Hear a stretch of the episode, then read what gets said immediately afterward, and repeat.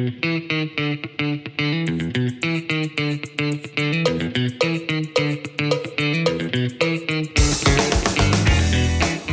back on the week that was with a razor wit, irreverent humour, and profound political and cultural insights, this is The James Macpherson Show.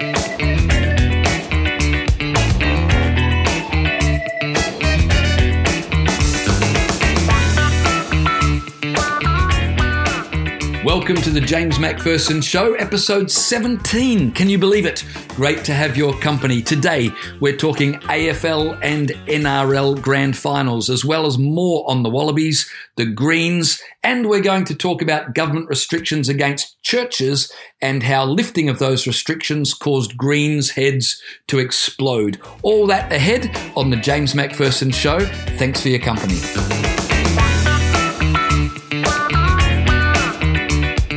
Politician vying for Queensland's top job has promised to make people even less free if they vote for her at the state's upcoming election. Queensland LNP leader Deb Frecklington said her party would impose a 6pm curfew for North Queenslanders and ensure everyone was in bed by 9pm with lights out by 9.15 if elected. The policy was part of a range of new police state initiatives unveiled by the LNP to capitalise on the public's appetite for tough restrictions imposed for no good reason by dictatorial state premiers.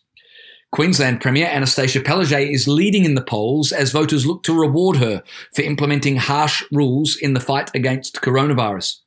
Meanwhile, in Victoria, Premier Daniel Andrews has enjoyed strong support for a draconian lockdown, and West Australian Premier Mark McGowan is likely to be re elected after cutting voters off from the rest of the world for their own good. Ms. Frecklington, not wanting to be outdone, said she hoped to convince voters that the Queensland LNP could make people even less free.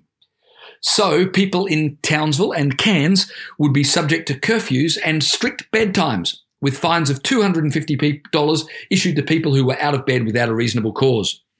Under the plan, police would be given powers to go from house to house, checking if people were in bed.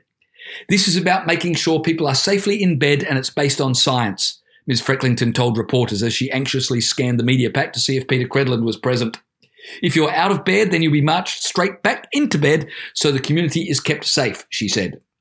She said the strict 9:15 p.m. lights out policy would help to reduce carbon emissions whilst at the same time demonstrating that the LNP was as adept as Labor at making pointless rules that violated people's civil liberties.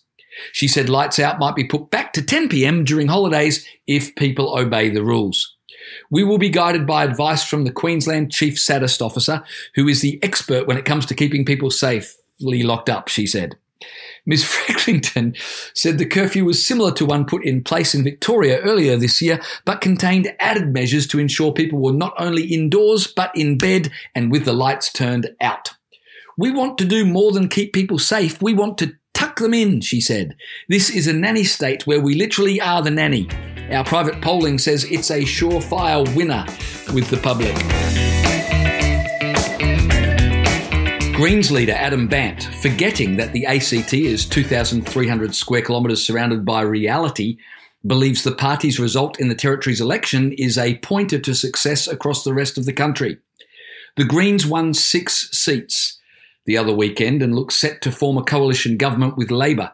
But the ACT result means nothing in terms of the rest of the country because, like the Greens, the ACT is so unlike the rest of the country. The Greens getting votes in the ACT is like the Pope getting votes at Sunday Mass in the Vatican. Of course, public servants vote for a party that promises to expand the public service. If Bandt thinks the ACT, where woke bureaucrats with big salaries and secure jobs comprise a significant part of the population, offers any basis for comparison with the rest of Australia, then he's even more delusional than his policies suggest and that he believes he can achieve similar results around the country is evidence he's been smoking those crops the Greens are so desperate to legalise just a little too much. Mr. Bandt, clearly suffering delusions of grandeur, said at the weekend he now thinks the Greens can win three seats at the Queensland election and possibly hold the balance of power. The last time the Greens ventured to Queensland, their founder, Bob Brown, and his convoy of anti coal zealots failed to find a Fruit Loop fraternity eager to vote for watermelons. They were instead chased away by working families who wanted to keep their jobs and who were sensible enough to realise the Greens' environmental platform was just a sideshow in their main agenda of cultural revolution. Someone might like to inform Adam Bandt that if he's looking north to Queensland for support, he should look even further north to the country's the, the party's natural home in communist China. But when you're away with the pixies and living in an eco-friendly LGBTQ plus life free of all earthly concerns, reality has no bearing on anything. It's a state of mind that allowed the Greens leader to blame last summer's bushfires on Prime Minister Scott Morrison because he failed to get the climate emergency under control. And it's a state of mind that prompted Mr. Bandt to tell media at the weekend my aim is to turf out the Liberals and win the balance of power, either solely or with other independents who care about climate action. The Greens leader dreams of recreating a 2010 style hung parliament. What a splendid idea, considering how well that worked out for the country when a government that can't govern is your big idea for the future of the nation, it's a wonder the Greens get even the 10% of votes that they've been stuck on for the past decade. Nothing makes leftist heads explode like Christian leaders who venture an opinion outside the four walls of the church. So when Hillsong pastor Brian Houston dared to question government restrictions on church services, New South Wales Greens MP David Shoebridge was immediately triggered. Quote, Brian Houston from Hillsong is once again trying to pressure the Liberal Party to deliver for his church, this time by easing coronavirus restrictions to allow hundreds to repeatedly mingle together in his churches. Let's hope science trumps faith. End quote. That's what the self described social justice activist tweeted. This is the same Greens MP who ignored health advice and marched through the streets of Sydney with 20,000 Black Lives Matter protesters in June. This is the same Greens MP who ignored health advice and visited a remote Indigenous community just two days after the BLM march, much to the dismay of Indigenous leaders who claimed he was putting lives in danger. And this is the same Greens MP who said not a word when in July the Auburn Gallipoli Mosque in Sydney's West was given permission to host 400 worshippers.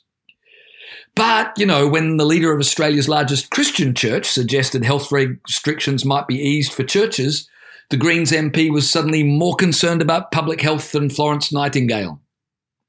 Let's hope science trumps faith, he tweeted, to the delight of his followers who loved that he'd created a false dichotomy between science and faith whilst managing to get Trump in there as an added bonus. But Shoebridge didn't explain the science that says it's safe from December 1 for 300 guests to attend a wedding, but not a church service.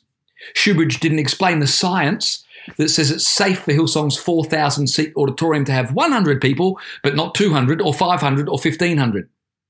Nor did he explain the science behind rules in New South Wales that allow entertainment venues, including theatres and concert halls, to have a capacity of 50%, while churches must have no more than 100 people, no matter the size of the building. Shoebridge didn't explain the science because he couldn't. There is no science behind these arbitrary rules. At best, Christian churches have been forgotten by politicians seeking to ease COVID 19 restrictions. And at worst, Christian churches are being discriminated against. And Shoebridge's assertion that churches wanting to open were acting unreasonably because, you know, faith was nothing but a cheap caricature of the Christian community. Pastor Houston said on Monday last week, Churches can be trusted to abide by the rules, as we have done every step of the way. We are all committed to keeping people safe, but it seems churches are not being considered for steadily relaxing restrictions. End quote. Unlike the BLM protesters that Shoebridge supported, Houston said he was committed to obeying the law. And unlike the Auburn Gallipoli Mosque that Shoebridge supported, Hillsong was not asking for any special exemption from restrictions. Brian Houston was simply asking to be held to the same standard as other venues that host gatherings. This wasn't about faith so much as fairness. You know, fairness. Fairness that the Greens love to go on and on about, unless it's got to do with the church, of course. Anglican Archbishop of Sydney, Glenn Davies, said last week he'd discussed inconsistencies in COVID 19 rules with the New South Wales Health Minister and expected revised guidelines for churches to be quickly released, as indeed they were. But Shoebridge complained Brian Houston from Hillsong is once again trying to pressure the Liberal Party to deliver for his church, as if a citizen asking his elected representative for help was somehow sinister. Perhaps Shoebridge considers Christians to be second class citizens.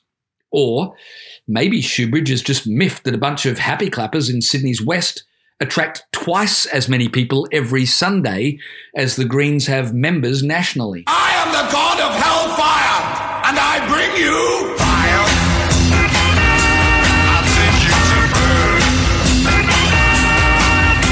Bloomberg magazine tweeted at the weekend What's the most significant action your company could take to increase diversity awareness during Global Diversity Month? Well, my answer would be you could ignore the fact I have no vertical leap and miss more shots than I make, and give me an NBA contract anyway based on the colour of my skin.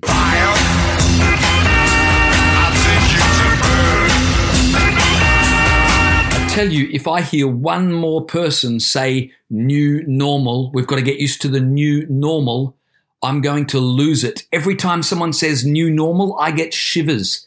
There's nothing normal about a dystopian world in which the state exerts control over the most basic aspects of human life.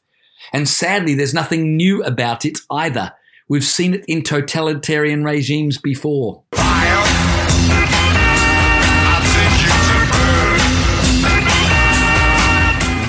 Tweet was typical of people expressing surprise at the beheading of a French teacher for showing cartoons of Muhammad. Uh, a typical tweet went like this I still can't believe that a French junior high school teacher was beheaded. His head was separated clean from his shoulders in the street because he'd shown caricatures of Muhammad during a lecture on freedom of speech. This is insane. I'm shocked that people can't believe it. It's been happening for years, and to tell you the truth, I'm all Islammed out. These days, I just sigh and wait for someone to drag a piano onto the street for an impromptu rendition of Imagine before we all agree religion of peace and move on again.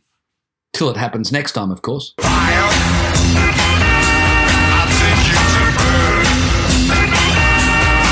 But even worse than people saying they were sh- surprised or shocked at the beheading was entertainer Nicole Arbour, who said, How about we all just not draw Muhammad then, okay? Seems pretty simple. Wow, and this is just me thinking out loud, we could just not behead people. Nah, you're right. That's probably too simple an idea for progressives to understand. It was difficult to sit through the AFL Grand Final knowing all the television commentators were white. I'd been so looking forward to the historic first night Grand Final, and were it not for the lack of diversity in the commentary box, I would have enjoyed the game. The atmosphere was electric and the, the game was thrilling, but not a single Channel 7 commentator was black, not even one. Can you believe it?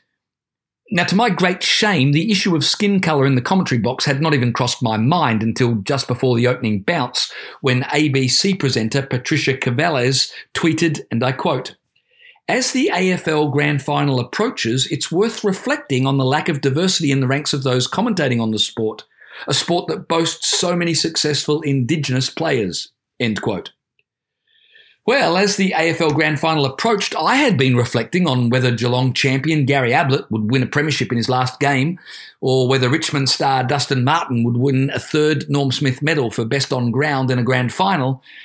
But suddenly, the important issue of racial diversity amongst the commentary team was all I could think about. The white but woke Karvelas continued, and I quote, proud that the ABC Australia has hired Tony Armstrong, but the rest of the media needs to do better. Hashtag Indigenous. End quote. Indeed, the Sheltered Workshop, which is the ABC, has token people. Why not commercial media? Now, I don't mean that as any offence to Tony Armstrong, who was mentioned in Karvelas' tweet. Armstrong is a former Collingwood footballer whom the ABC poached from Triple M Radio in Melbourne, where he was calling football for the rest of the media that needs to do better. But wouldn't it be better to be proud of Armstrong for being a great commentator than for being an ABC diversity hire? Replying to Karvelas' tweet, former Australian netball coach Lisa Alexander added, also perhaps more women as well. Well, why not? I think we can all agree the grand final would have been much better had it been called by a black man or a woman, or a black woman, or a black trans woman. You get the idea. Instead, we were stuck with the supremacy of white men whose only qualifications to call the biggest game of the year were decades in sports broadcasting and or stellar football careers that gave them expert insights into the game. Way to ruin the AFL Grand Final, Channel 7. That Abbey Holmes was part of the commentary team is no credit to the commercial broadcaster. The former AFLW player was used to give expert commentary from the boundary in the rain, presumably because the patriarchy didn't want her indoors with them. Hopefully, next year's grand final commentary team will better reflect the diversity in the general community, and if the approved melanin and genitals happen to correspond with commentary ability and football knowledge, even better. But the next AFL Grand Final is years away, or rather a year away. So in the meantime, perhaps we could reflect on the lack of diversity in the ranks of those commentating politics on the ABC. I wonder what percentage of ABC broadcasters and regular panel guests would be conservative.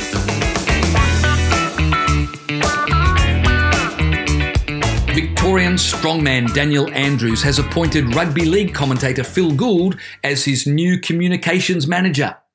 The Victoria Premier moved quickly to sign up the Channel 9 football analyst after his incredible performance calling the weekend's NRL Grand Final. Gould confounded rugby league fans with his hopelessly biased commentary of the game, during which he insisted Penrith was on top despite trailing Melbourne 16 points to zero. It's believed the Victoria Premier hopes Gould will bring the same one eyed optimism to his new role hosting the government's daily coronavirus briefings. Gould, fresh from heaping praise on the grand final loser, said he was looking forward to doing the same for Daniel Andrews.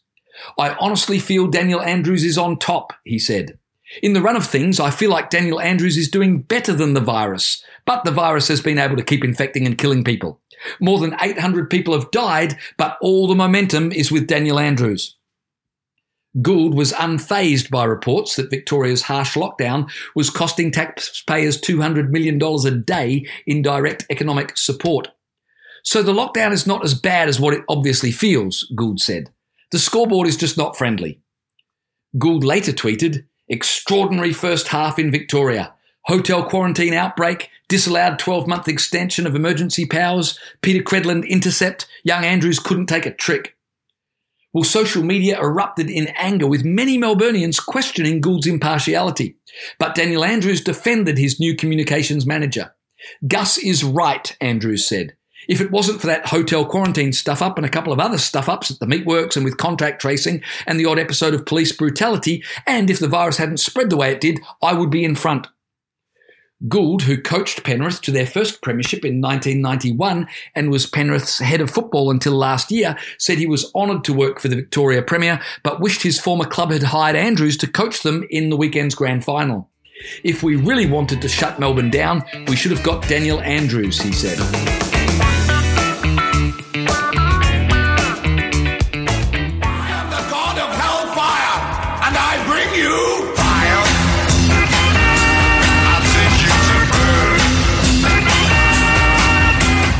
NBC tweeted fact check. No evidence exists to support the claim that the stock market will crash if Joe Biden wins. Think about it. That's amazing.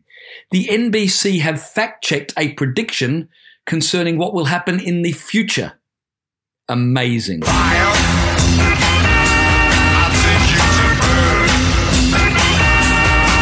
I was intrigued during the week by the photograph I saw of a shopfront in Seattle. The shopfront window had two signs in it. The first was a big Black Lives Matter sign, and the second was a sign that said, This store is a minority owned, women led, LGBTQIA plus staffed local business. Those are called Don't Hurt Me signs. But what if the business was unfortunate enough to have been staffed by, you know, heterosexuals or to be owned by someone not from a minority? What protection do they get then?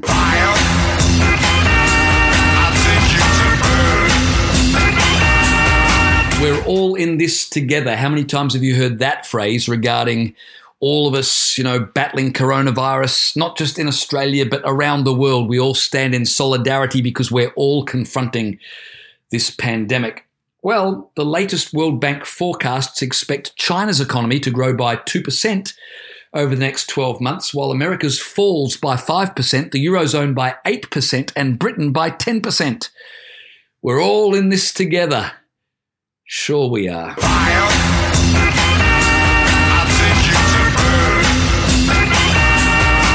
Speaking of coronavirus, just something to keep in mind. You know, it was in February that Bill Gates warned of 10 million COVID 19 deaths in Africa. 10 million. By April, the UN had dialed that down to between 300,000 and 3.3 million deaths in Africa. Well, on October 15, the actual number was 38,977.